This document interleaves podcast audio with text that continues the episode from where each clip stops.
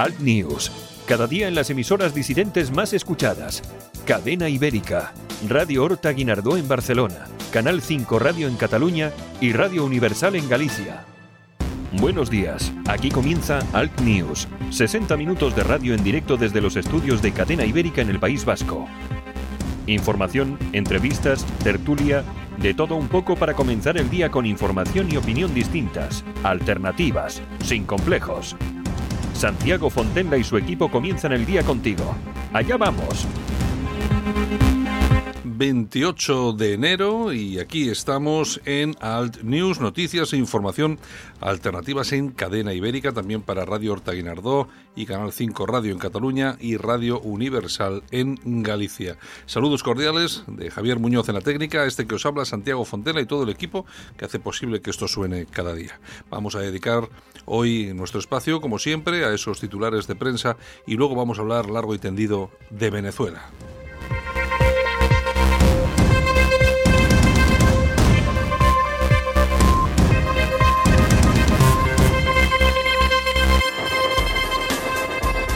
La temperatura mínima en España va a ser para Cuenca, 3 grados bajo cero, la máxima 21 grados, como ya es norma y costumbre, Las Palmas de Gran Canaria y Santa Cruz de Tenerife.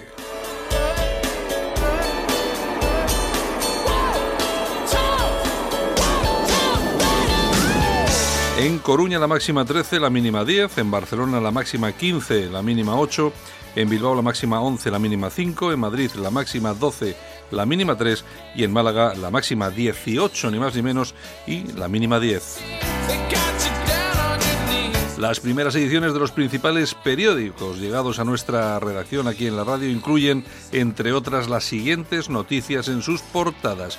El país, España, endurece la política sobre migración ante la inacción de la UE. La crisis obliga a Podemos a avanzar la cita de su dirección. Eh, que Guaidó, eso que al final lo pronuncio yo hasta mal, trata de alejar a los militares de Maduro. Villarejo amasó un patrimonio de 20 millones de euros en España. La gran chapuza, ERC planta Puigdemont e irá sola a las municipales. En ABC, eh, la debacle de Podemos y el auge de Vox darían la mayoría absoluta al centro derecha. El PSOE recupera los siete escaños que pierde Iglesias tras la fuga de Rejón y la descomposición de su partido. El PP suma ocho diputados gracias al efecto de las andaluzas y la caída de Ciudadanos. En La Razón, Casado sería presidente con la vía andaluza, Maduro presiona a Sánchez con su alianza con Podemos, la jueza podría ordenar la reapertura del pozo, Ábalos asume que el Estado pagaría el cierre de los VTC, los populares rechazan renegociar la renovación del CGPJ, Nadal cayó en tres sets en la final del Abierto de Australia.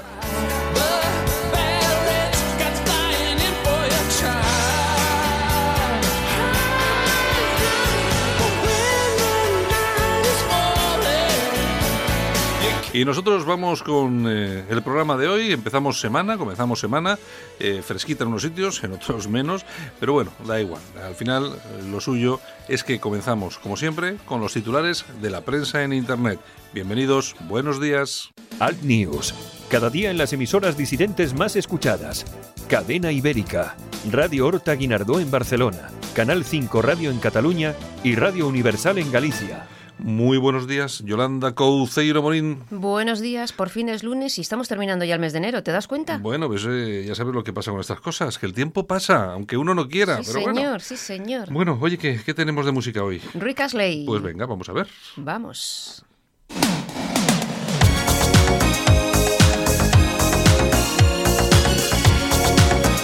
Esto es ochentero total, ¿eh? Ochentero, exactamente del año 87. Mira Bueno. que no lo pinchaba yo en la radio en mis tiempos.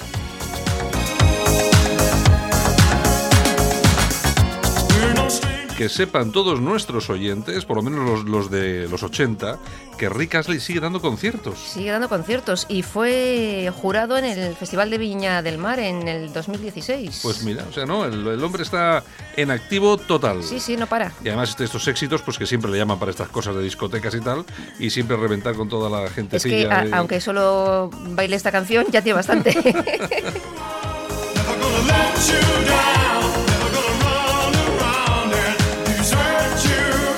Bueno, pero tiene más éxitos. Tiene ¿eh? muchos. Que conste, a mí me llamaban a la radio para pedir los discos de Rick Astley. Era una pasada.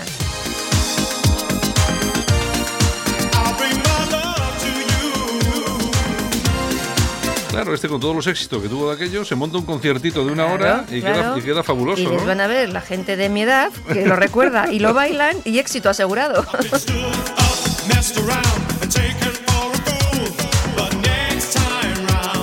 Bueno, que tenemos muchas noticias hoy. ¿Cómo viene la cosa? ¿Cargadita? Bueno, bueno, no hay mucho porque es todo lo mismo, o sea que tampoco es que haya una barbaridad, pero algo hay. Bueno, pues si te parece, vamos a, a ver las noticias, los titulares de los digitales en Internet. Vamos a. Efectivamente. Pues venga, vamos a ello. Bueno. Venga. Tom, torom, tom. Mm, mm, mm, mm. Ahora en Alt News, revista de prensa. Los titulares de los medios alternativos en Internet con, Con Yolanda, Yolanda Couceiro Morín. Morín. La misma. Con Yolanda Couceiro Morín. Pues empezamos, si quieres, con el digital de nuestro amigo Armando Robles, alertadigital.com. Pues, ¿Qué tenemos ahí? Bueno, Cataluña es el Bronx. Eh, García Albiol, insultado por los indepes en una función infantil a la que iba con su hija. Albiol ha mostrado su indignación con la agresividad de los indepes y ha dicho que no es muy lógico que se dediquen a insultarme delante de mi hija, una niña de 11 años que se puso a llorar del miedo que pasó la pobre cría. 11 añitos. Y es que los independentistas no tienen eh, ningún tipo de reservas. Este fin de semana pasado también, creo que fue, no sé si fue ayer, domingo. Sí, sí, sí. Creo que golpearon también a, una, a un De creo- Ciudadanos Sí, a alguien de. Ciudadanos, que le Ujú. pegaron con una botella. Había unas imágenes ahí que se le veía sangrando. Vamos, lo normal de la Cale Borroca, ¿eh? Eh, Exacto. Luego también otra mesa, creo que fue, no sé si fue en Sabadell, de Vox, De Vox también, también. atacada. Bueno, lo de- es- Lo normal. Si no estás conmigo, estás contra mí, con lo cual es lo que hay. oye, hacen lo que quieren, ¿eh? Lo que les da la real gana. Y luego, como no hay forma y manera ni que se tomen.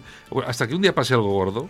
Bueno, y y- cuando... Y, pasará, algún día pasará algo gordo, y ya verás, si será demasiado tarde, entonces nos echaremos todos la- las manos a la cabeza. O no, la no, pers- no. s- bueno, la gente es así, o sea, sí. lo dan todo por hecho. Bueno, mientras no nos toque a nosotros, ¿no? Pero toca el de al lado, Sí, de todas, miramos a otro lado. de todas formas hay que reconocer que las cosas se están poniendo bastante serias, sobre todo en los actos de. en las carpas que monta Vox. Sí, sí, sí. La cosa se está poniendo bastante seria porque es que acuden siempre un montón de, de- de- de impresentables de esos independentistas Que son peligrosos. y al final, pues oye, se corre en peligro porque tienen una botella, te da mal, lo que sea, yo qué sé. O cuando te vas hacia casa, que vas solo, te cogen, que no sería la primera vez. Fíjate que fueron capaces de apalizar a un policía cuando fue Sí. la manifestación de Jusapol. o ¿qué, qué no te van a hacer a ti si eres un. Y de matar a un señor por llevar unos tirantes con la bandera de España. Eh, Exacto. Por ¿qué no- ejemplo. ¿Qué no te van a hacer a ti si no vienes, si vienes de un acto, una carpita de Vox o lo que sea? Bueno, Bueno, ¿tú te acuerdas la que me montaban a mí en las elecciones de hace cuatro años en Portugalete? Pues sí, Escoltada por la chancha porque no podíamos hacer nada. bueno, pero es que es así. Siempre han sido así y así, Así será es. siempre. Efectivamente. Bueno, ¿Qué más? pues seguimos. La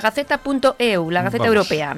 Una niña de 8 años muere durante su noche de bodas, sí, sí, sí, tras ser violada por su marido. La niña yemení, eh, pues la familia la casó con un hombre de 40 años y la noche de bodas, pues La murió de una hemorragia a cuenta de la violación. Bueno, es que es, es increíble lo que pasa.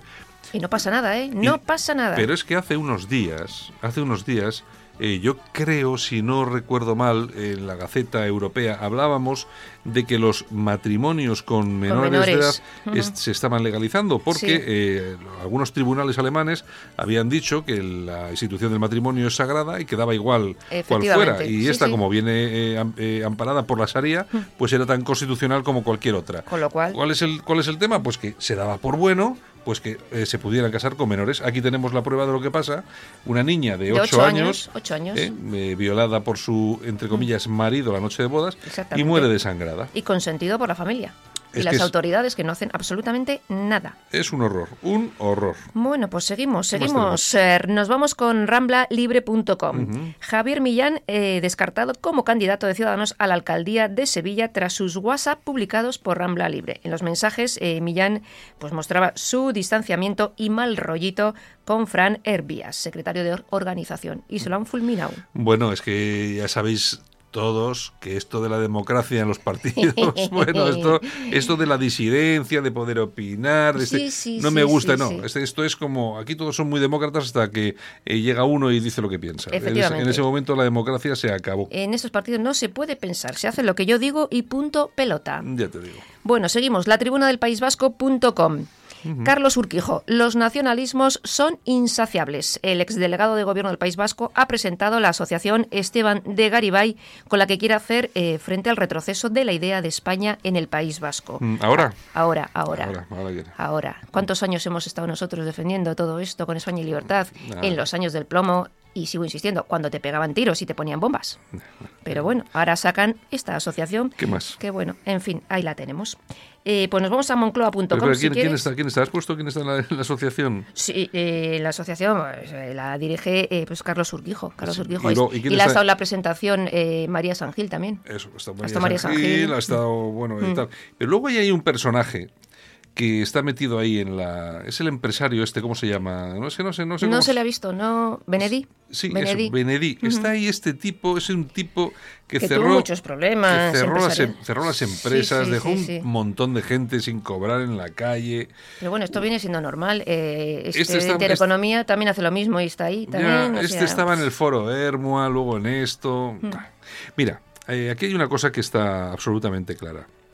Mira, si, si te ves involucrado en temas de estos de las empresas, las cierras, dejas a la gente en la calle, no hay indemnizaciones o las hay a medias, no sé qué, no pasa nada. No pasa Eh, nada. No pasa nada. Te Ahora abren eso- las puertas abiertas. eso sí, si te has dedicado toda tu vida a decir que esto es España y que el País Vasco es España y que no sé qué, entonces... sí. Eres facha y no, se te cierran las puertas. Entonces tú no puedes, tú no puedes. Exactamente. Así nos luce el pelo. Así bueno, que ya pues, te en digo, fin. pues me imagino que la asociación esta pues tendrá harán con toda la buena voluntad. Pero, pero- sin más. Yo creo que le quieren hacer pues algo así como sociedad civil catalana y esto no es Cataluña. o sea, no. En fin, Yo bueno, es que no quiero decir nada porque yo mejor me callo también. ustedes me comprenden, entienden esas horas de la mañana que yo no quiero decir nada porque podría incriminarme. Y yo también. Con lo cual me voy a callar y voy a seguir. Mm, vamos, en moncloa.com. Rivera lo hizo antes que Iglesias. Así perdió Ciudadanos a sus fundadores. A Boadella, Sabater, Claro, Antonio Robles, claro. eh, Rivera y su hiperliderazgo. Pero vamos a ver, vamos a ver. Moncloa.com, que yo no sé si está Villarejo detrás o no, me da igual. me da igual.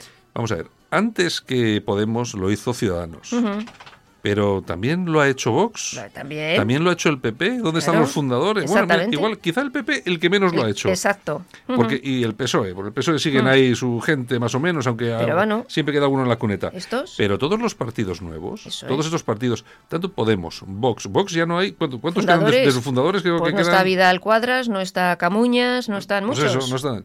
Del, de Ciudadanos, lo que Pues es dice, lo so- mismo, solo queda solo, queda, solo queda él. El partido es él. Y luego, y, que- y de Podemos, pues mira tú que pasa, queda solamente Pableras. Es lo mismo. Ciudadanos, eh, el líder es y Rivera. Podemos, el líder es Iglesias. Vox, el líder es Abascal. Santiago, no me lo toques, no me lo toques. Con lo cual, mal vamos. ¿Qué más? Bueno, pues seguimos. okdiario.com.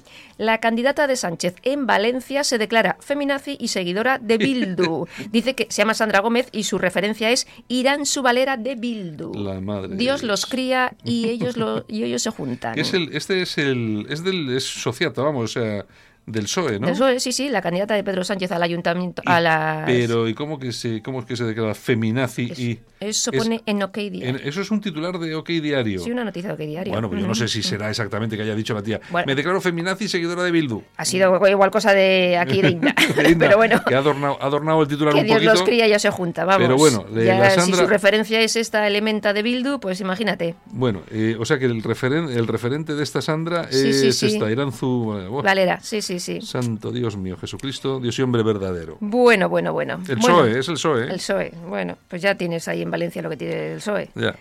Bueno, seguimos. Libertaddigital.com. ¿Qué tenemos? Pues Israel, que reconoce a Juan Guaidó como presidente de Venezuela. Ay. Otro más que se suma. Otro más. No, sí, aquí lo que hay que hacer es criticar a Israel. Que Nosotros es el- haciendo aquí el ridículo. Es el, es el, el centro del- de los demonios del mundo. Sí, Yo- sí, sí, oye, mira, hay una cosa, hablando de Israel, yo ya sé que nos escucha mucha gente que no le gusta Israel, pero vamos a ver, a mí, a mí lo que me Pero a gusta... todos los que no les gustaba Israel, ahora están en Vox. Sí, sí, bueno, muchos de ellos, muchos de ellos. Pero vamos a ver, vamos a ver. Mira, si fuera verdad todo lo que dicen estos tipos, de oye, es que Israel domina el mundo, los lobbies, no sé qué. Vamos a ver, somos 7.000 millones de personas en el mundo. Los judíos son 12 millones. Vamos a ver, si es verdad que 12 millones de tipos controlan a 7.000 millones, es que entonces somos tontos. Nos lo tenemos merecido porque somos tontos. O sea, vamos a ver, es que no, es que entonces es que somos tontos, señores. La ignorancia. Nos lo merecemos. La ignorancia. En fin. Y Pedro Sánchez que acusa al PP a Ciudadanos de usar Venezuela para atacarle.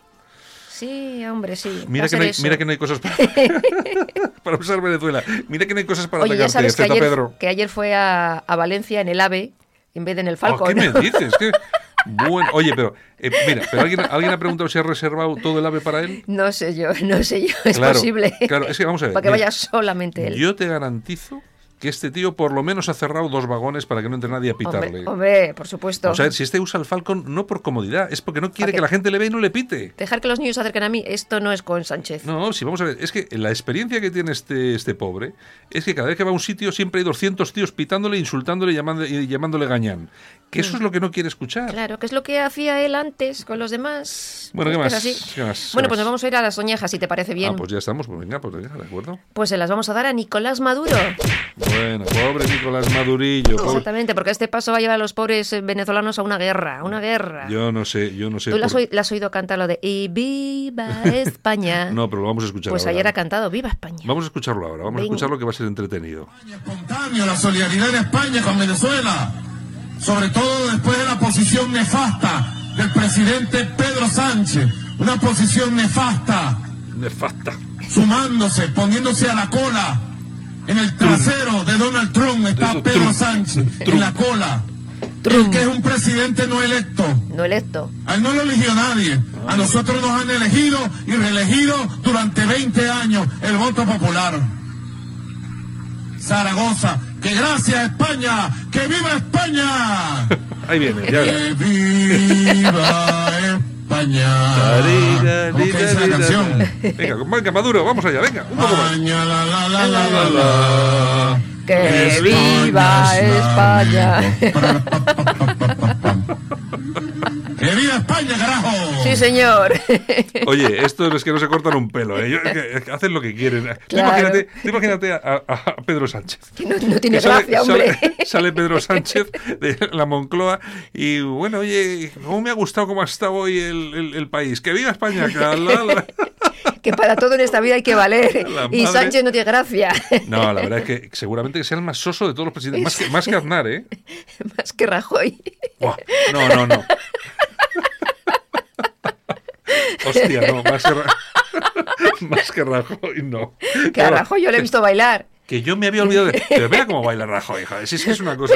Este pobre Sánchez, ese presidente que nadie le ha votado, más que él mismo. Ay, Dios mío. Es soso, soso, país, con ganas. Oye, pero no, seguramente es verdad. Yo me había olvidado de Rajoy, pero seguramente sea el más soso.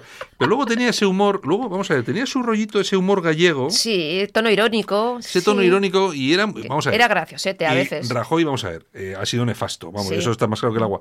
Pero luego como parlamentario era buenísimo. Ah, tío eso daba, sí. daba unos discursetes y Oye. tenía su acidez y ese humor gallego muy potente. Una y cosa tal. no quita la otra. Eh, mm, Aznar, mm, Aznar, pues bueno, pues Aznar. Tampoco es pues- muy simpático, así muy graciosillo. Que He estado, he estado con el presidente y salía con el acento, tío. llevas, llevas, dos, llevas dos horas hablando con los americanos y sales ya con el acento. Americano. Americano, estado con presidente ameri- Americanos. americano. Y, claro, y luego, y luego todo España descojonándose. Lógico. Pero, macho, ¿a quién se le ocurre que se te pegue el acento? Es como si te vas ahora mismo, oye, voy a comer a Zaragoza. Y cuando, y cuando vuelves, Oye, a mí se me pegan todos los acentos. vaya mañana que tenemos, vaya mañana. Se me pe- Yo me voy una semana a Sevilla y parezco sevillana de toda la vida. Bueno, Pues sí, O sea, yo lo voy a imitar porque si no ya no puedo, no llego, no, no llego la, no llego a la tertulia con Armando Robles. ay, señor, señor, señor. Pues en nada. fin, eh, faltan los aplausos, ¿eh? No se te olvide. Ya te digo yo, ya te digo yo que se me olvidaba eso. que- Los aplausos para los mineros asturianos. Hombre, eso sí, mira.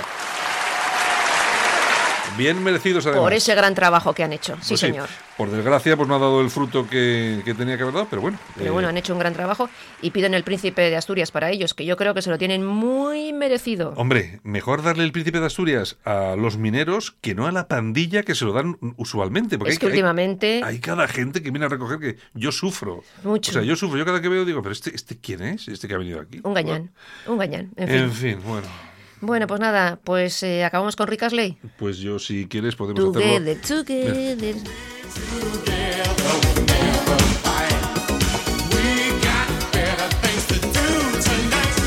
Que, esto se lo pones a Maduro y también lo baila. Yo estoy, yo estoy convencido. Le he visto bailar antes, ¿eh? lo hace muy bien. Yo estoy convencido que Maduro coge esto y se pega unas volteretas como en, como, como, en, el programa aquel de. ¿Cómo era aquel aplauso? Ahora, a mí me gustaría ver bailar algo de esto. me gustaría ver a Rajoy otra vez. imagínate, imagínense todos ustedes, señores, eh, eh, es lunes por la mañana. Ahora mismo, ahora mismo son las 7 y las siete y cuarto de la mañana. Yo me estoy imaginando. Imagínense usted a las 7 y cuarto viendo a Rajoy bailando esto. Imagínenselo y se les alegra el día. ¿vale?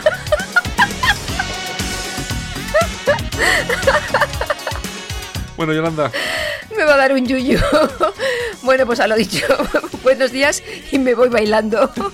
Un besito.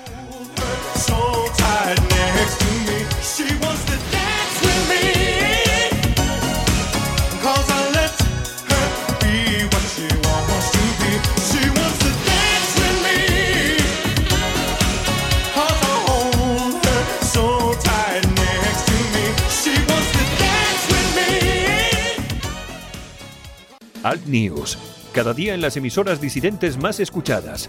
Cadena Ibérica, Radio Horta Guinardó en Barcelona, Canal 5 Radio en Cataluña y Radio Universal en Galicia. En Alt News, La Ratonera, un espacio de análisis de la actualidad con Armando Robles y Santiago Fontenga. Críticos, ácidos, alternativos, otra lectura políticamente incorrecta de lo que sucede en España, Europa y el mundo, y no nos cuentan y hasta Málaga, que nos vamos como cada mañana. Eh, Armando Robles, buenos días. Buenos días, Santiago, ¿qué tal? Pues yo, eh, yo estupendamente. Eh, me imagino que tú también, claro. Sí, sí, con toda la ciudad. Bueno, oye, Armando. Pendiente del niño, ahora entramos en el estrés postraumático que le llaman. Pero en fin, habría algunas consideraciones que hacer sobre el tema. no sé si nos va a dar tiempo. Sí, luego, luego, luego, si te parece, hablamos un poquito porque es interesante el, el tema. Oye, y lo que sí es, cierto, y lo que sí es cierto que sí que vais notando también un poco algo del cambio ese político, porque eh, se ha estrenado el Juanma Moreno con, eh, me parece que, eh, no sé, lo del tema este, ahora no, no, me, no sé exactamente cuál es la denominación, algo del Consejo de Gobierno, del primer Consejo de Gobierno. Y las, y las el impuesto de sucesiones y todo esto. Parece que, lo, parece, que está haciendo algo de todo esto. Y además ha tenido el detalle de celebrar el primer Consejo de Gobierno en Málaga, en Antequera. No olvidemos que Málaga es el motor económico de, Andalucía, una provincia que se siente muy discriminada con relación a Sevilla y se ha sentido históricamente muy discriminada por parte de todos los gobiernos de la Junta. Hombre, y como malagueño, pues agradecemos que ese primer gesto, que para mí tiene una significación política enorme, pues haya sido el que trasladar a Málaga el primer Consejo de Gobierno de la Junta de Andalucía. Muy bien, pues luego lo comentaremos, si te parece. A ver si nos queda por ahí un huequito. Nos vamos a ir ahora a Madrid porque tenemos en Madrid a Alberto Casillas, que es el presidente de Venezuela Unida y es el presidente también de la Casa de Venezuela en Madrid. Alberto, buenos días.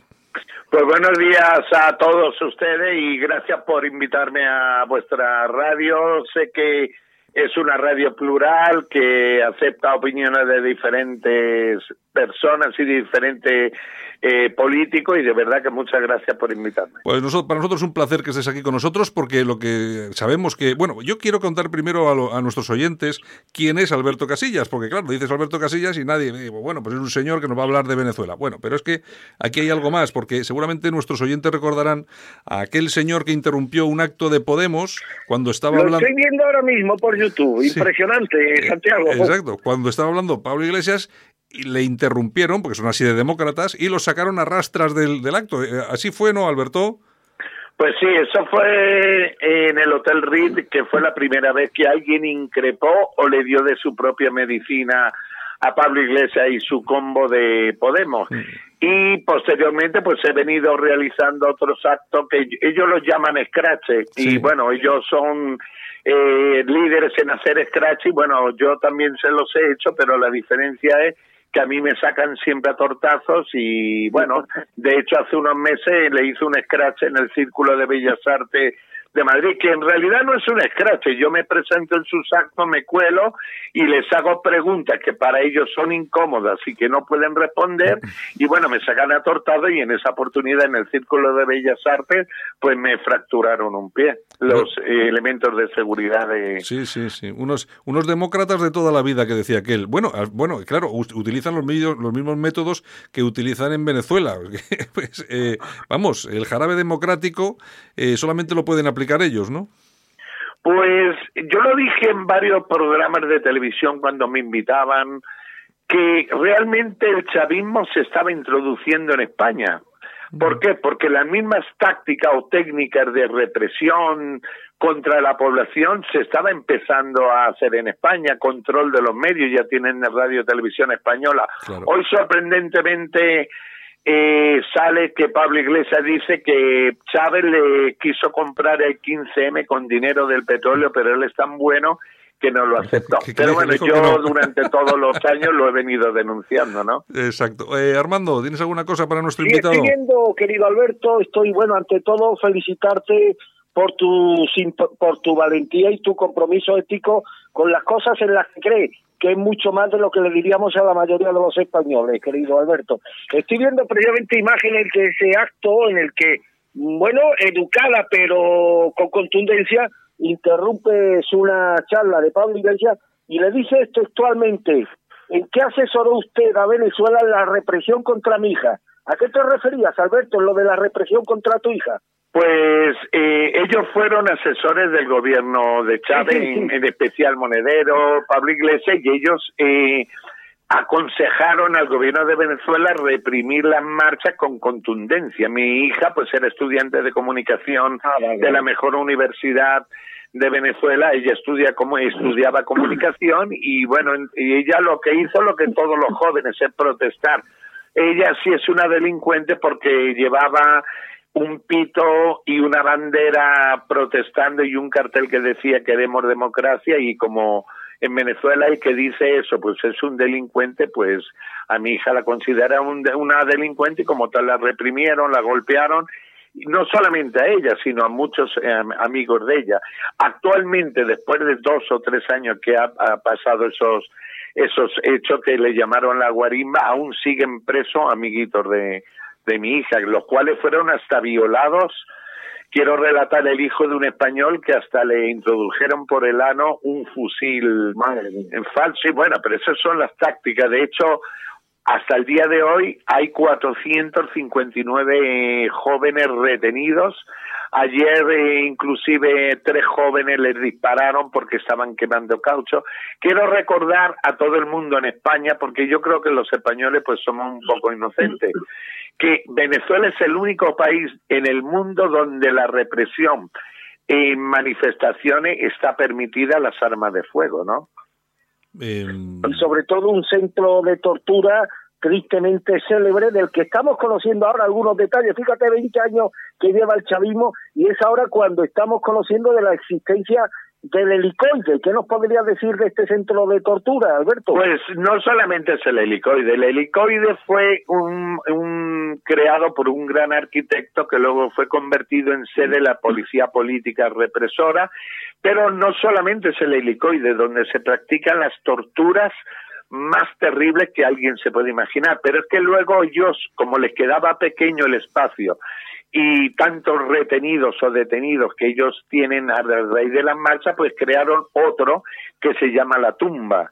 La tumba es un edificio que inicialmente era un banco que lo expropió el gobierno y pues tiene cinco pisos debajo de tierra porque era un banco donde se iban a hacer lógicamente cámaras de seguridad. Bueno, en esos cinco pisos los jóvenes, jóvenes de 18, 17, 15 años son torturados sistemáticamente porque de verdad que yo lo he visto en, en, en Puerto Ordaz, en la ciudad donde yo viví casi 20 años, donde son, son tumbas, o sea, son tumbas donde nadie puede entrar, donde se aplican las torturas que fueron, fueron enseñadas por los cubanos. quiero recordar a todo el mundo que hay 80.000 cubanos que entraron a Venezuela por Chávez haciendo ver que eran médicos, que eran entrenadores deportivos y no son ni entrenadores deportivos ni médicos. De hecho, una vez en una oportunidad que mi hermano se enfermó, que yo acudí a un médico cubano de esos y lo único que me recetó fue unas pastillitas que ni siquiera tenían récipe ni indicaciones de nada. Pero quiero decir España que no nos creamos exentos de lo que puede ocurrir. Claro, ahí, ahí, está el peligro, ahí está el peligro. Exacto, porque es muy fácil los cantos de sirena que esta gente aprovecha en las coyunturas políticas, económicas, ellos se meten cuando es como en un cuerpo enfermo. Si un cuerpo está enfermo, cualquier enfermedad se va a meter y ellos penetran y posteriormente pues ya hacen como la metástasis en todo el cuerpo y en este caso el Estado quiero recordarles que a todo el mundo que esta gente de Podemos estuve, ellos dicen que fueron a instruir o a enseñar a la gente de Venezuela. No solamente fueron a enseñar la represión a los jóvenes venezolanos, sino que también fueron a aprender las técnicas y tácticas para saltar el poder, como decía Pablo Iglesias, y en este caso lo iban a realizar en España, ¿no? Eso es una bomba lo que acaba de soltar, Alberto. ¿eh? Claro. Lo que ocurre es que para nosotros esto es una bomba. Yo de verdad tantos años viviendo allá sería como un globo cuando lo explota. Ya uno se acostumbra a vivir de esas cosas. Santiago, me permite una acotación y ya te dejo. Es que es, importantísimo lo que acabo de decir. Hasta donde te costa, hasta donde tú sabes, Alberto, podemos incluso afirmar que representantes de Podemos eh, se adiestraron sobre técnicas de tortura en Venezuela. Pues claro, vamos a ver, es que cuando vas a un máster en conquista política, como hicieron la gente de Podemos, que yo le he dicho muchos canales de televisión y nunca han intentado ninguna acción judicial contra mí.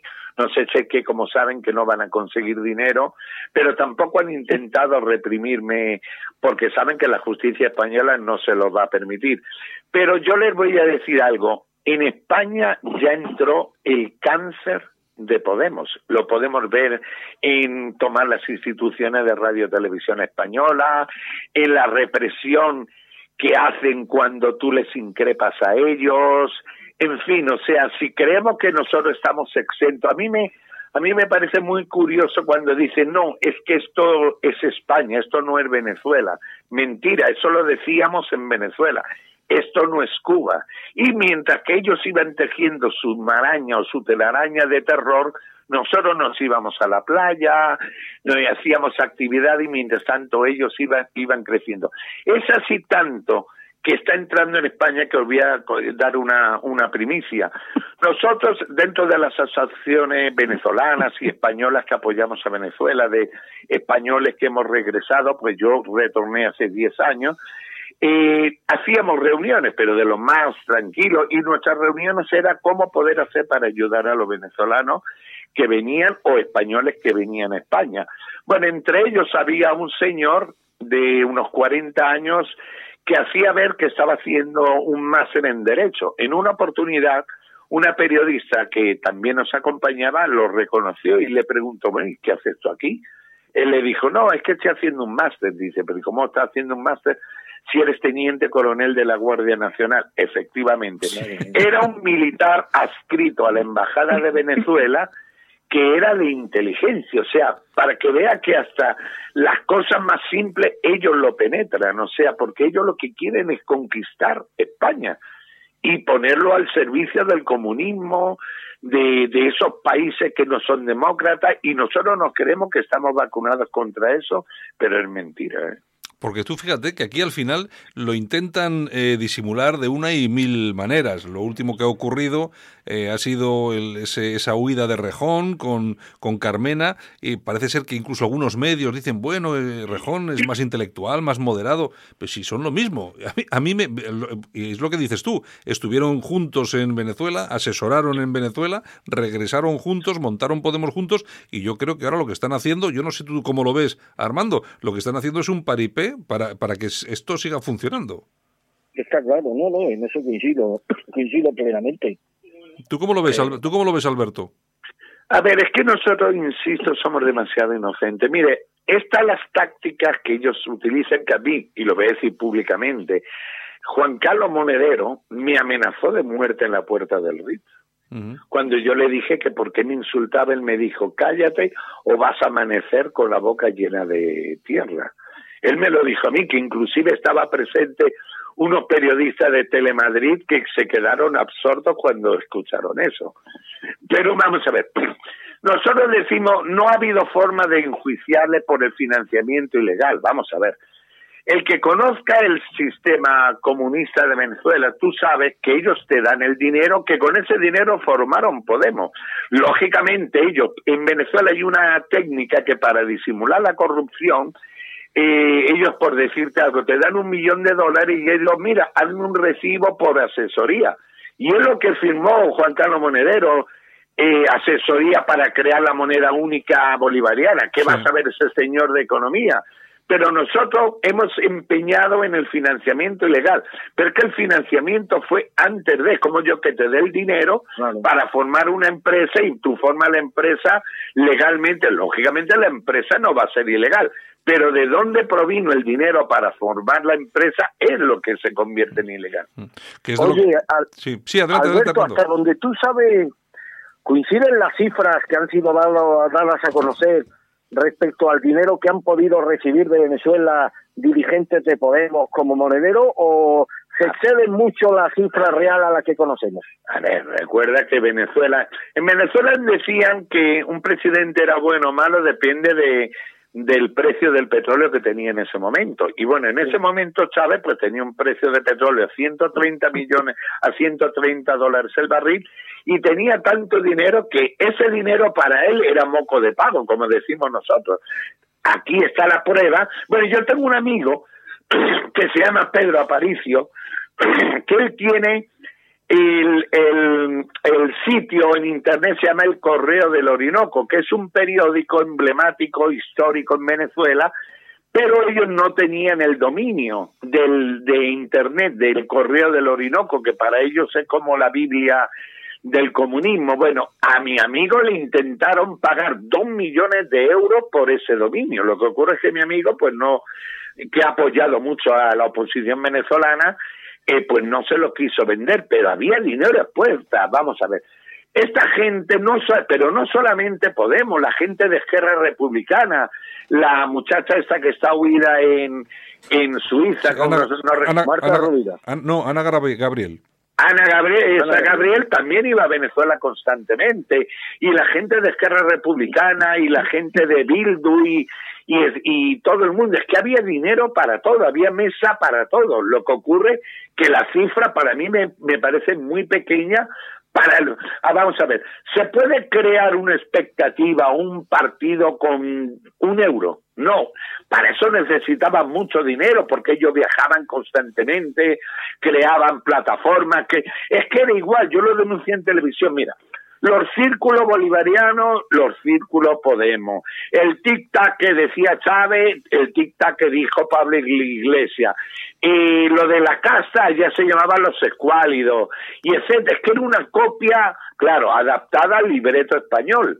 Pero lo más triste de todo es que creemos que esto de Juan Carlos Monedero, mire, Juan Carlos Monedero nunca lo expulsaron ni nada, él se mantuvo aparte, pero sigue saliendo en todos los canales de televisión de la sexta. A mí en la sexta, en una oportunidad que yo increpé a Monedero, que lo pueden ver la gente en YouTube, que yo lo único que hice fue colarme porque me cuelo en los actos, me disfrazo de lo que tenga que disfrazarme.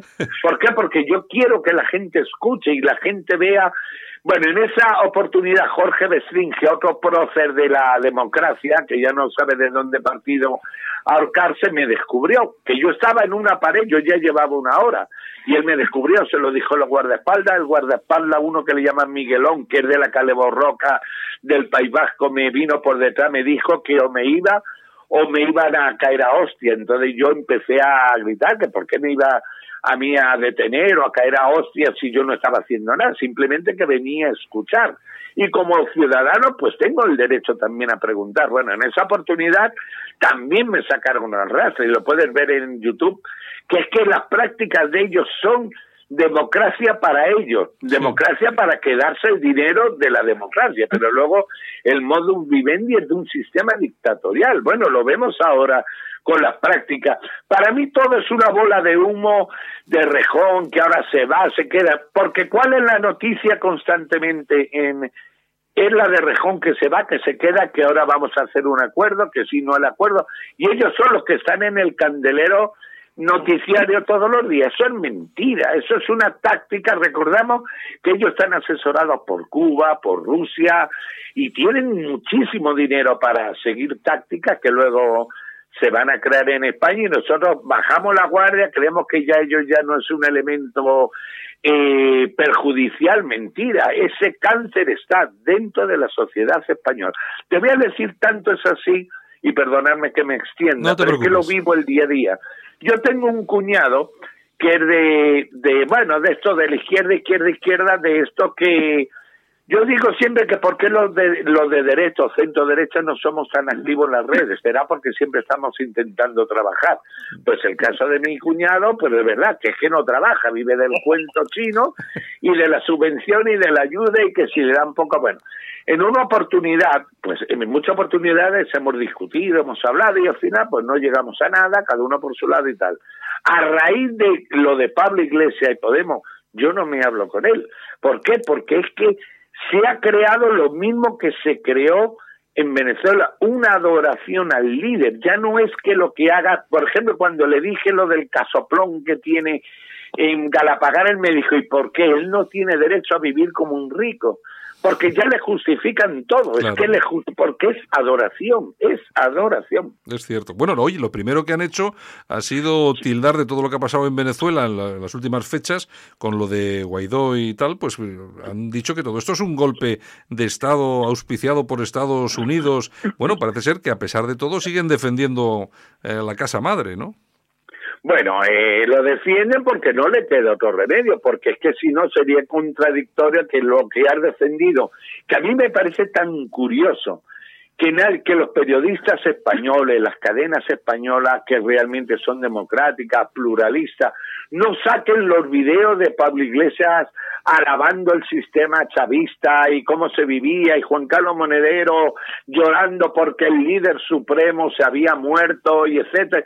Nada, no sacan nada de eso cuando debiéramos estárselo restregando constantemente. O sea, que las pruebas están ahí, que ellos, ellos mueren por su propia lengua. Entonces, nosotros somos tan... Yo, yo no entiendo por qué los gobiernos han permitido canales de extrema izquierda, porque la sexta, yo lo he dicho muchas veces, es un canal de semi izquierda. En una oportunidad Antonio Farreras, cuando la rueda de prensa de Monedero, que no me podían sacar, que se atrasó las programaciones casi tres horas, que luego me sacaron a raza y quisieron llevarme detenido, él me insultó de mil formas. Yo le pedí por diez cartas que por favor me dieran el derecho a réplica.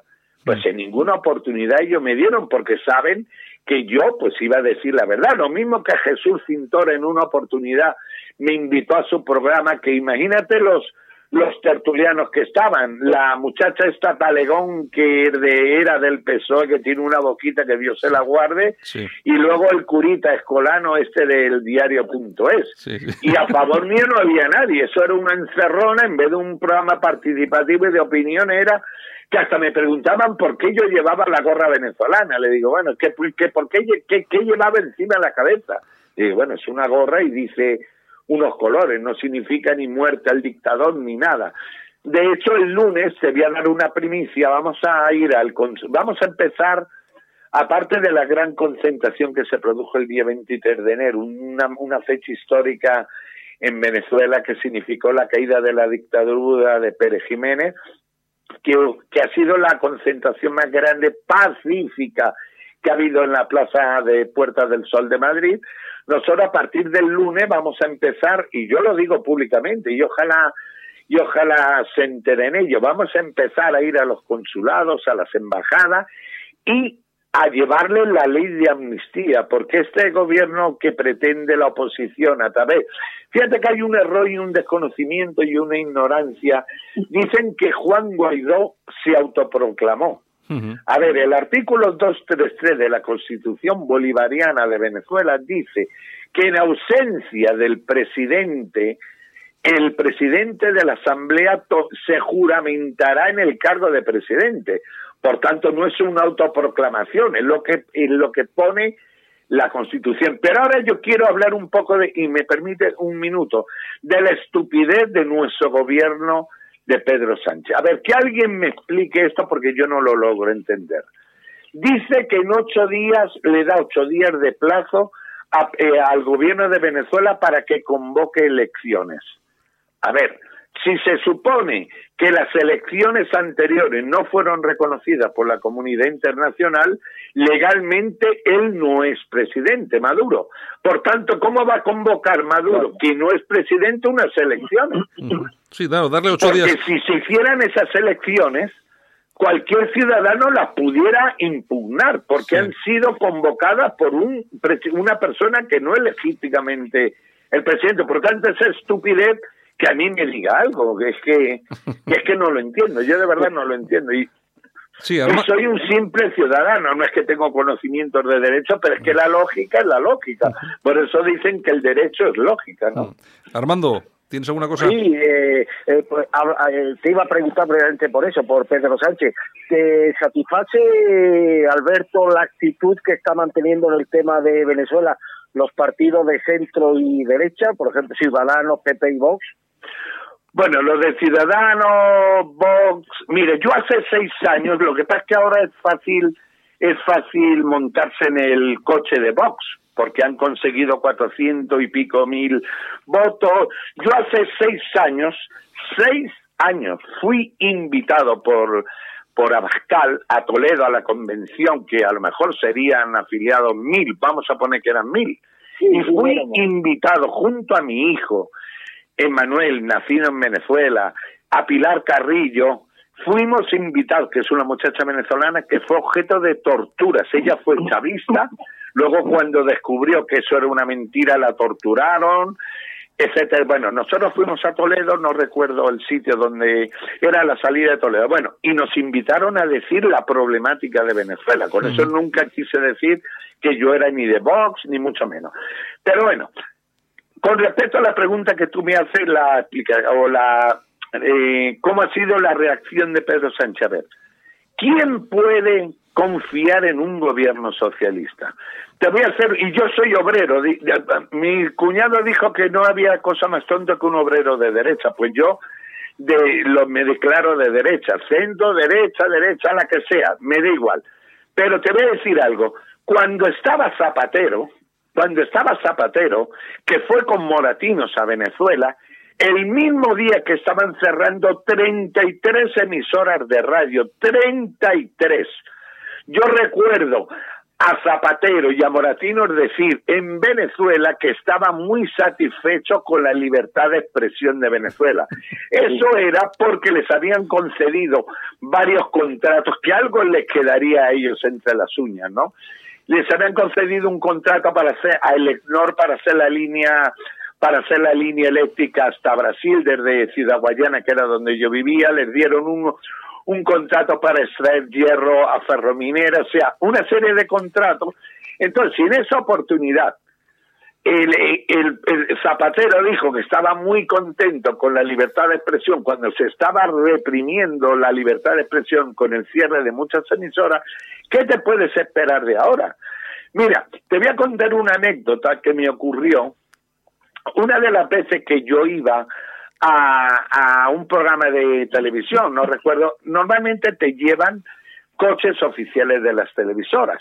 Y en el coche íbamos, y te voy a decir con nombre y apellido, no recuerdo el nombre, hasta hace poco salía siempre en el cascabel un, que uno que había sido diputado de Barba, no recuerdo, íbamos, William Cárdenas, que es un venezolano presidente de una asociación, iba mm. este señor diputado y yo iba en la parte de adelante, junto con el conductor de la emisora. Entonces yo le digo al diputado que cómo era posible que España vendiera la fragata que, le, que luego ha habido una corrupción en ese gobierno, recuerda que fue impresionante, porque ahí pilló todo el mundo, ¿no? Cuando Zapatero le vendió la fragata por mil y pico millones de... Yo le digo que cómo era posible que el gobierno de Zapatero vendiera armas a Venezuela cuando era un país dictatorial. ¿Sabe lo que me dijo el diputado? Que prevalecía más eh, la parte económica de España que la vida de los venezolanos. Que entonces yo le dije a William Cárdenas que iba en la parte de atrás, y me perdonan los oyentes, aunque la hora se puede decir, ¿le das una hostia tú o se la doy yo? Porque lo que acaba de decir, que pueda matar a mi hija o a mi esposa o a mi suegra o a mi cuñada, solamente por eso, o sea, y bueno, menos mal que el conductor paró a, un lado de, de la carretera y calmó los ánimos, pero es que, ¿qué se puede esperar de ellos? Si es, es un guabineo, como dicen en Venezuela, ni sí ni no, pero todo lo contrario, o sea, el único, cuando todos los países querían liderizar ahora Europa, la restitución de la democracia, ¿qué salió, qué salió diciendo Borrell? Que que le ordenó Pedro Sánchez. Qué bueno que ellos no iban a liderar, a liderizar esa esa respuesta contra la dictadura, que querían, que querían quedarse un lado, o sea, todo lo que digamos de este gobierno, o sea, vamos a ver, que esto es una pantomima, es una farsa para todos, digo, me, li, me alío con los de Bildu y lo de Venezuela me mojo, pero no me mojo. ¿Por qué? Porque ellos, aparte, que lo digo claramente, pero ¿qué socialista en España vive mal? de los partidos políticos. Vamos a ver si viven como dioses. José Bono con fincas por aquí, el otro por allá, pero si en vez de socialistas parecen boliburgueses, parecen gente de, de, de la alta clase española. Ahora, Alberto, Alberto, aquí hay que también ser un poco crítico. Tú no siempre has dicho la verdad. Es decir, estoy escuchando que en tu intervención durante la charla de Pablo Iglesias, que lo interrumpiste, llegaste a decir textualmente que mi esposa no puede comprar pollo ni huevos. ¿Usted defiende eso? Esto no es lo que sostiene Rejón, que dice que los venezolanos comen opíparamente tres veces al día. ¿Quién nos está engañando, Alberto? A ver, eh, yo quiero pedir otra vez eh, perdón a los oyentes por las palabras que voy a decir, pero cuando salen del alma, como dijo Camilo José Cela, no puede ser una mala impresión. Maldito el rejón o el que diga palabras como esa. O sea, la población venezolana. Mira, te voy a decir, están llegando a España. Yo tuve que crear un local, un local que se llama la Casa de Venezuela, cito en la calle Alonda número 41, que pago 550 euros al mes, que a veces me dan dinero para, para pagarlo, otras no, pero bueno, tuve que crearla por la gran cantidad de gente española y venezolana que está viniendo, que se está muriendo de hambre, que tengo a mi familia eh, de mi esposa en Venezuela. Y para, mira, que alguien me explique a mí en España que un pollo cueste dos salarios mínimos. Claro. Un pollo, o sea, un pollo que tú dirás, ¿y cómo hace la gente para comer?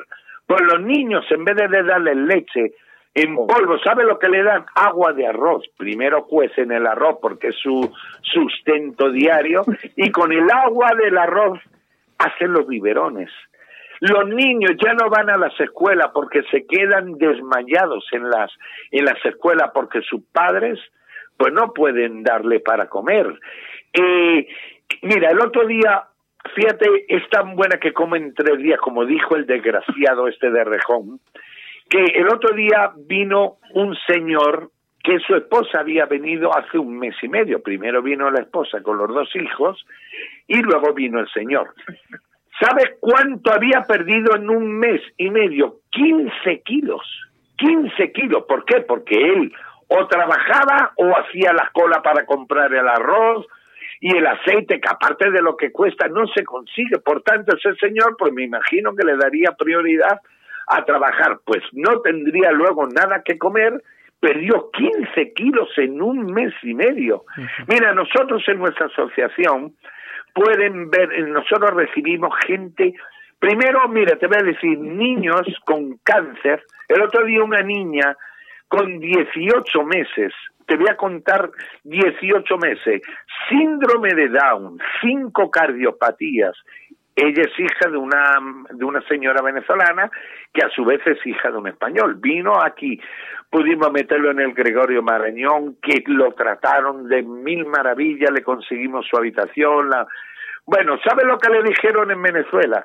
Que la dejara morir los últimos días porque no le iban a utilizar los pocos medicamentos que tenían en, en una tontita, textualmente hablando. Mm. Si, si alguien se mete en mi Facebook de Alberto Casilla, puedes ver a Stephanie, una niña que afortunadamente ya está floreciente, donde tenía leucemia, y esa niña vino desahuciada de Venezuela y le dijeron, miren, llévesela a su casa y haga con ella lo que pueda, menos más que el coraje de la madre, pues la trajeron a España, la, la trataron en La Paz y esa niña ya es una... A ver, que se ha perdido todo, o sea, se ha perdido el más mínimo sentido de la humildad, de la, de la humanidad. Yo veo la preocupación por estos niños, por este niño Julen, que, que lastimosamente la han encontrado muerto. Bueno, la Stephanie, esta niña que te digo con leucemia, tenía 15 niños en su pabellón. La única que quedó con vida fue ella, porque no hay medicamento ni para... Mira, yo recibo todos los días mensajes porque también tenemos un banco de alimentos, de medicinas que enviamos a Venezuela, que tenemos que pagar 8 euros por kilo.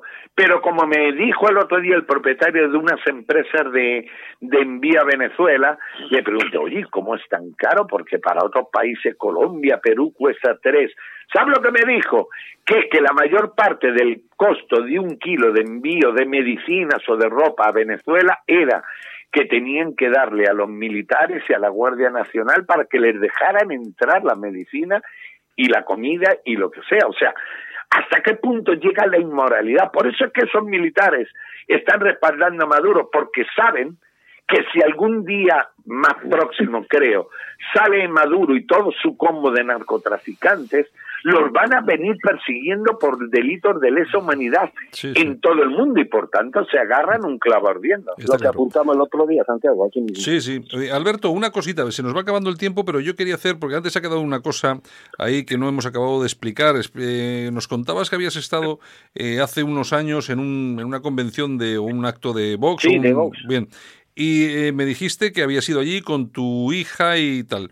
Eh, pero claro, no nos has dicho qué pasó. Es decir, ¿qué pasa? ¿Luego no te han hecho caso o cómo ha sido esto? ¿Quién? ¿En la convención de cuál? ¿La de, de Vox? De Vox, sí. No, no, no fue mi hija. Un, cuando yo estaba luchando por Venezuela, yo tenía a mi esposa, porque yo quise que mis hijos terminaran su carrera. Mi hijo terminó de Derecho, de abogado, y yo convalido en España. Actualmente tiene su bufete que colabora con mi asociación desinteresadamente, y mi hija que estudiaba. Bueno, yo fui invitado por Vox, por Santiago Abascal, para decir, imagínate, hace seis años, cuando ahora la problemática está en el tapete, que Maduro, que ve todos los periódicos Maduro, no, esa gente hace seis años me llamaron a mí para decir que contara cómo estaba viviendo Venezuela y yo fui para allá y cómo se llama y con mucho gusto. De hecho tengo fotos con ellos que no me avergüenzo. Lo mismo, fíjate, fíjate, lo mismo que una vez también cuando yo me enfrenté, que no sé si ahora, bueno, en una oportunidad yo siendo del PP me enfrenté para proteger a los manifestantes de izquierda, pero bueno, luego en un, me invitaron en un acto de Izquierda Unida, que lo que dije fue que Izquierda Unida, al igual que el PP, que Ciudadanos eran partido democrático y que yo apoyaba la democracia. Bueno, los titulares del mundo dijeron Alberto Casillas se, se afilia a Izquierda Unida, cosa que es mentira. Bueno, pero yo es una manipulación mediática de ellos. Yo me acuerdo, Alberto, sí que salió en televisión que tú defendías a la gente para, para que la policía no entrase en el, en el local en el que tú estabas trabajando o algo así, ¿no?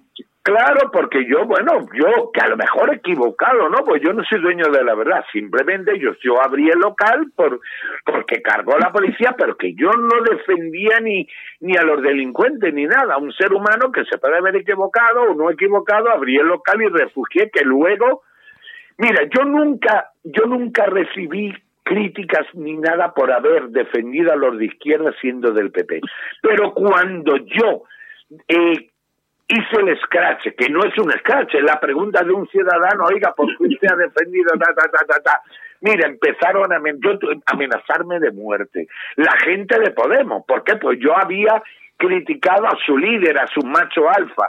Empezaron a amenazarme en las redes, que me iban a matar. Empezaron en el trabajo de, en el restaurante a decir que aparecían cucarachas, que aparecían que había suciedad eh, me tomaron fotos ellos, que de hecho todo está denunciado en la policía, pero a mí nunca me, me, ni, ni, nada, ni abrieron juicio, ni nada. Tomaron fotos mías saliendo de mi casa, dando la dirección de donde yo vivía. Porque esos son ellos, ellos son muy buenos en las redes. Ellos son muy buenos en las redes, pero nosotros somos muy tontos también en las redes, que permitimos que ellos sean tan activos. Bueno, nos tenemos que ir, nos, tenemos ¿qué pasó? ¿Qué pasó? Es que me he quedado con la ah. con, con, con, el, con el interés de saber qué pasó en la en el famoso acto de Vox, Alberto. Pues nada, que me permitieron hablar libremente, fíjate. Ahora los critican de ser de extrema derecha y de criticarlos y tal. Mira, yo era de derecha y lo dije en el y lo dije en programa de televisión y lo dije en el esto de Vox y tal, a todo y nadie me dijo, "Oiga, usted qué teta." Pero mi hijo, fíjate, mi hijo en ese mismo acto dijo que era de izquierda, pues como todos los jóvenes, ¿sabe? El, esto eh, que creen que paz y amor y luego no es. Y en ningún momento ni lo ni lo criticaron, ni en ningún momento lo, lo dijeron, le dijeron nada. Era de izquierda, pues era de izquierda, yo soy de derecha. Pero ahora, pobre de ti que vayas a un acto de ellos de izquierda y digas que eres de derecha, porque mínimo te van a sacar a hostias, mínimo. te cuelgan. Pero te digo, mi hijo Manuel dijo que era de izquierda y que no comulgaba con la... Hombre, tú que estás muy bien informado de cuando estos sinvergüenzas que defienden esto que tú estás, eh, que tú, que de verdad es lacerante, lo que has contado esta noche a mí es lacerante. Esto a quien no le conmueva el alma es que no es persona. Y estos sinvergüenza de Podemos están defendiendo justamente eso que tú has desgranado con un dramatismo que, que, espero que sirva la opinión pública para conocer a fondo lo que está ocurriendo allí. A ti te consta que cuando han ido estos dirigentes de la izquierda, no voy a dar nombres, pero que han estado yendo de forma periódica durante años, han sido tratados en Venezuela, en el país que tanto adoras, a cuerpo de rey, ¿cierto? A ver, te informo que no solamente a cuerpo de rey, porque estaban hospedados en el hotel Caracas Hilton, que es un hotel que actualmente lo expropió el gobierno, se llama, eh, eh, no recuerdo cómo se llama, pero bueno, estaban hospedados en el hotel Caracas Hilton. Los fines de semana, los fines de semana, como no había clases de, de cómo conquistar el poder, pues se, iban a las islas paradisíacas de la Tortuga, de la isla de Margarita, en avioneta les enviaban el catering a estos pseudo comunistas, porque a ver, que son pseudo porque ningún comunista puede vivir en un casoplón como Pablo Iglesias en Galapagar. Pero, pero lo que te digo, ellos, ellos fueron los que han traído el veneno a España. Ahora, yo me parece curioso que si hable de la extrema te preguntaba porque me han llegado noticias, noticias, esto lo comentó un personaje, un abogado muy conocido que yo entrevisté en televisión hace ya algunos años, de que incluso el régimen venezolano, estos sinvergüenzas, cuando iban a, a tu país, les cubrían también sus necesidades sexuales, ¿cierto, Alberto? Pues yo ahí no entro porque no, no, no, sí, claro, la venezolana es muy bonita y a nadie la amarga un dulce, pero, pero, a ver, que con, que con, como dicen en España, ustedes me perdonan los oyentes, pero con buena pizza bien se jode. Y tú, si tienes dinero, pues aparte que, a ver, que eso es la forma en Venezuela, que te ponen cuatro, cinco, diez muchachas y escógelas. ¿Por qué? Porque han puesto a pasar hambre a la mujer venezolana. Mira, yo, yo quiero hacer una alerta. Yo, eh, eh, al público español, yo presencié el otro día en un bar que voy todos los días, uno, unas personas colombianas hablando de que las mujeres venezolanas eran putas y los hombres, a raíz de una noticia que salió de un venezolano que apuñaló a la mujer, eran asesinos y ladrones. Yo quiero decir, y lo dice un español, que yo nunca he visto una persona tan trabajador y con tanta honestidad como el venezolano. Yo invito a cualquiera que revise las páginas de sucesos, de atracos, matazones, eh, violaciones, si hay un venezolano hay un venezolano eh, metido en delito. Mira, yo estoy viendo ahora médicos, médicos cirujanos con posgrado trabajando en casas de familia.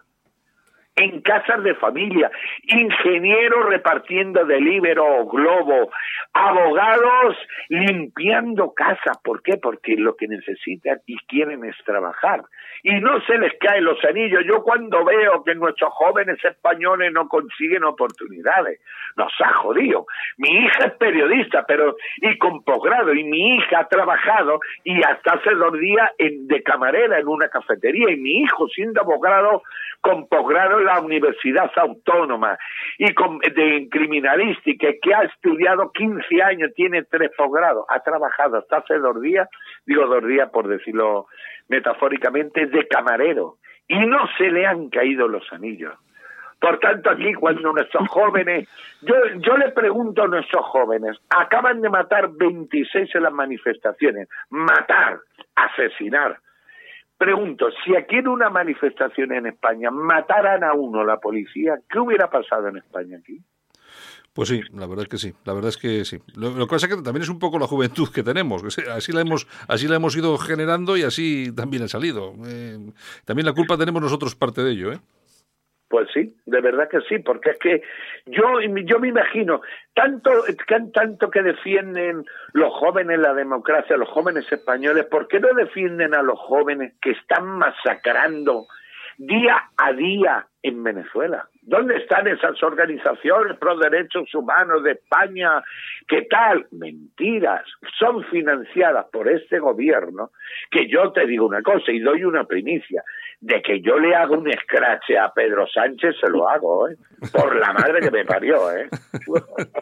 Pero es que no es, es que hasta cuándo vamos a ser tan pasivos, tan, tan estúpidos en permitir que ellos hablen, hagan, digan, y nosotros nos quedamos con nuestras palabras y nuestro buenismo, que nos va a matar nuestro buenismo. Bueno, bueno.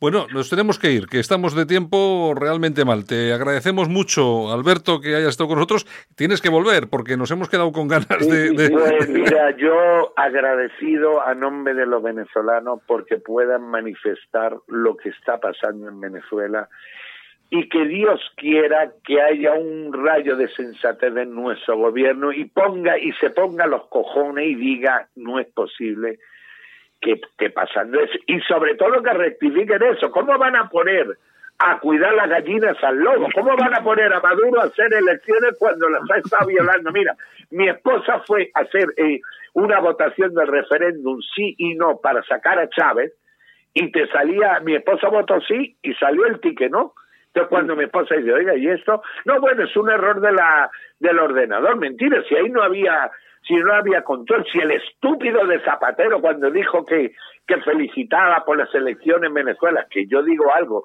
que se está cogiendo dinero del gobierno de Venezuela, vamos, vamos, como yo me quedé sin madre, ¿eh? Zapatero. Zapatero, vamos, a ver, pero si todo el mundo dice lo que está pasando en Venezuela y el tal, pase amor, por favor no pelee, vamos a ver, vamos a ver, que ese hombre está pillando como, a ver, alguien ha visto, a ver, alguien ha visto a Moratino, ese hombre está en las Islas Fiji gozando en una playa, que han pillado, que han pillado, que hablan de la derecha que pilla dinero de los gobiernos, pero es que de la izquierda, vamos, que tiene las manos limpias. Bueno, oye, aquí acabamos por hoy. Eh, eh, Alberto Casillas, muchas gracias, que es el presidente de Venezuela Unida y de la Casa de Venezuela en Madrid. Eh, un verdadero crack, como han podido escuchar todos nuestros oyentes. Y desde luego, claro que volverá porque tenemos todavía muchas cosas. Oye, un abrazo muy fuerte. espero no perderte de vista, ¿eh? Pues ya me verás en las noticias, voy preso, salgo en... No, no, es que le. Yo lo que no, pues yo fui, mira, ¿por qué yo hago todo esto? ¿Sabes por qué? Porque yo una vez fui cobarde en Venezuela. Yo fui cobarde. En vez de, luchar para que la democracia en Venezuela no se acabara con Chávez y el otro, no, yo me iba a la playa. Y lastimosamente tuve, tu, mis hijos tuvieron que salir de su país, dejar sus amigos, sus trabajos. Mi hijo trabajaba en la fiscalía.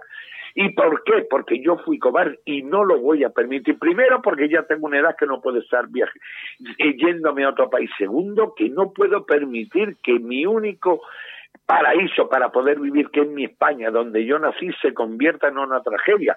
Porque te digo algo, nosotros no tenemos petróleo. Ellos pudieron mantener esa comedia terrible porque tenían petróleo. Vamos a ver, si pasa esto en España, nos comemos unos a otros en dos días. ¿eh? Bueno, señores, acabamos, acabamos con el programa entonces. Eh, nada, Alberto Casillas, un abrazo muy fuerte, muchas gracias. Armando, nos despedimos tú y yo ahora mismo. Y felicidades a ustedes por permitir que se escuchen las voces discordantes en, de cualquier tipo, porque yo sé que ustedes permiten de cualquier tipo voces discordantes. Muy bien, venga, pues vamos a ello. Solo para los valientes que quieren un medio de comunicación alejado de lo políticamente correcto y de la realidad cocinada por los grandes medios de comunicación. Alt News. Somos diferentes. Somos alternativos. Con Santiago Fontenla. En Alt News, las opiniones de los más relevantes protagonistas de la información alternativa. Bueno, Armando, eh, programa interesante. Hombre, fíjate que no le hemos podido ni preguntar sobre Guaidó, pero es que ha sido tan intensa la entrevista y demás, que claro, se nos ha quedado se nos ha quedado varias varias preguntas por hacer y demás. Espero que tengamos la oportunidad de seguir conversando con él. Me, ha parecido un tipo muy interesante, Santiago. Sí, bueno, yo creo que sí que vamos a vamos a tener más oportunidades para traerlo. Además que es muy campechano, cuenta las cosas muy muy claramente y la verdad es que tiene más razón que un santo. ¿Qué quiere que te diga? Bueno, no sé, ha dicho ha dicho un par de cosas que yo no sé, yo no sé exactamente, no sé, eh, porque ha dicho, ha llegado a decir que Podemos eh, ha, recibido ah, algún tipo de instrucción para, para temas de guerra sucia. Exacto, de guerra, no sé, eh, no, no, sé si será verdad, pero puede ser perfectamente, conociendo Venezuela, pues puede ser perfectamente. Bueno, oye, pues nada, pues es y lo de Zapatero, que ha recibido, que, está convencido que ha recibido dinero de Venezuela, que recibe el dinero de Venezuela. Está claro. Bueno, pues es una pena, eh, pues nos hemos extendido mucho con la entrevista, no nos da tiempo a hablar de lo que queríamos hablar, que era un poco del niño Yulen, alguna cosita que has publicado en la alerta digital. Sí, yo mañana o pasado a ver si tenemos tiempo y me gustaría hacer una reflexiones. Ya ha pasado la parte humana, la parte sentimental, pero ahora es hora de hablar de cosas que también competen a este caso y que están siendo ocultadas por los medios de comunicación. Pues muy bien. Armando, un abrazo muy fuerte y mañana estamos. Un abrazo, Santiago. Buen, buen inicio de la semana. Venga, hasta luego. La Ratonera, un espacio de análisis de la actualidad con Armando Robles y Santiago Fontenga. Críticos, ácidos, alternativos, otra lectura políticamente incorrecta de lo que sucede en España, Europa y el mundo y no nos cuentan. ¿Te sientes seguro en Bilbao? Bilbainos, un nuevo partido para recuperar el Bilbao de siempre. Síguenos en Facebook. Alt News, cada día en las emisoras disidentes más escuchadas. Cadena Ibérica, Radio Horta Guinardó en Barcelona, Canal 5 Radio en Cataluña y Radio Universal en Galicia.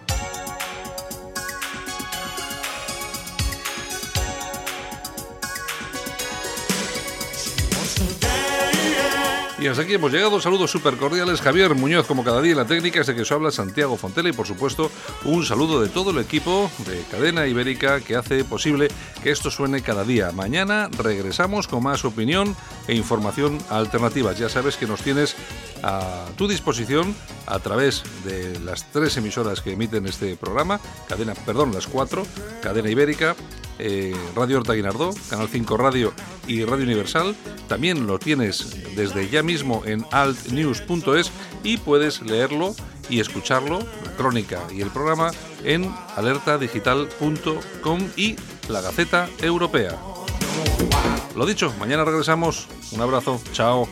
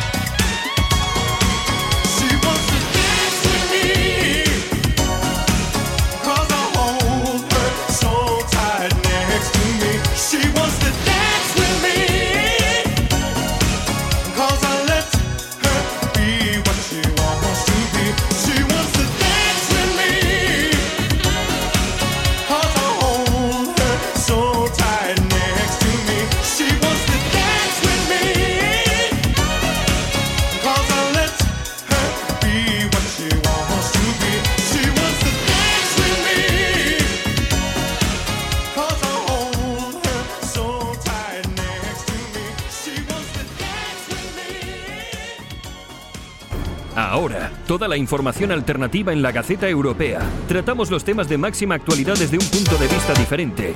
Islamización, inmigración, llegada de refugiados. Los problemas de los que nadie habla los tienes en la Gaceta Europea de la mano de los analistas más influyentes de Europa. La Gaceta Europea, una forma diferente de informarte. Léenos en lagaceta.eu. Información alternativa.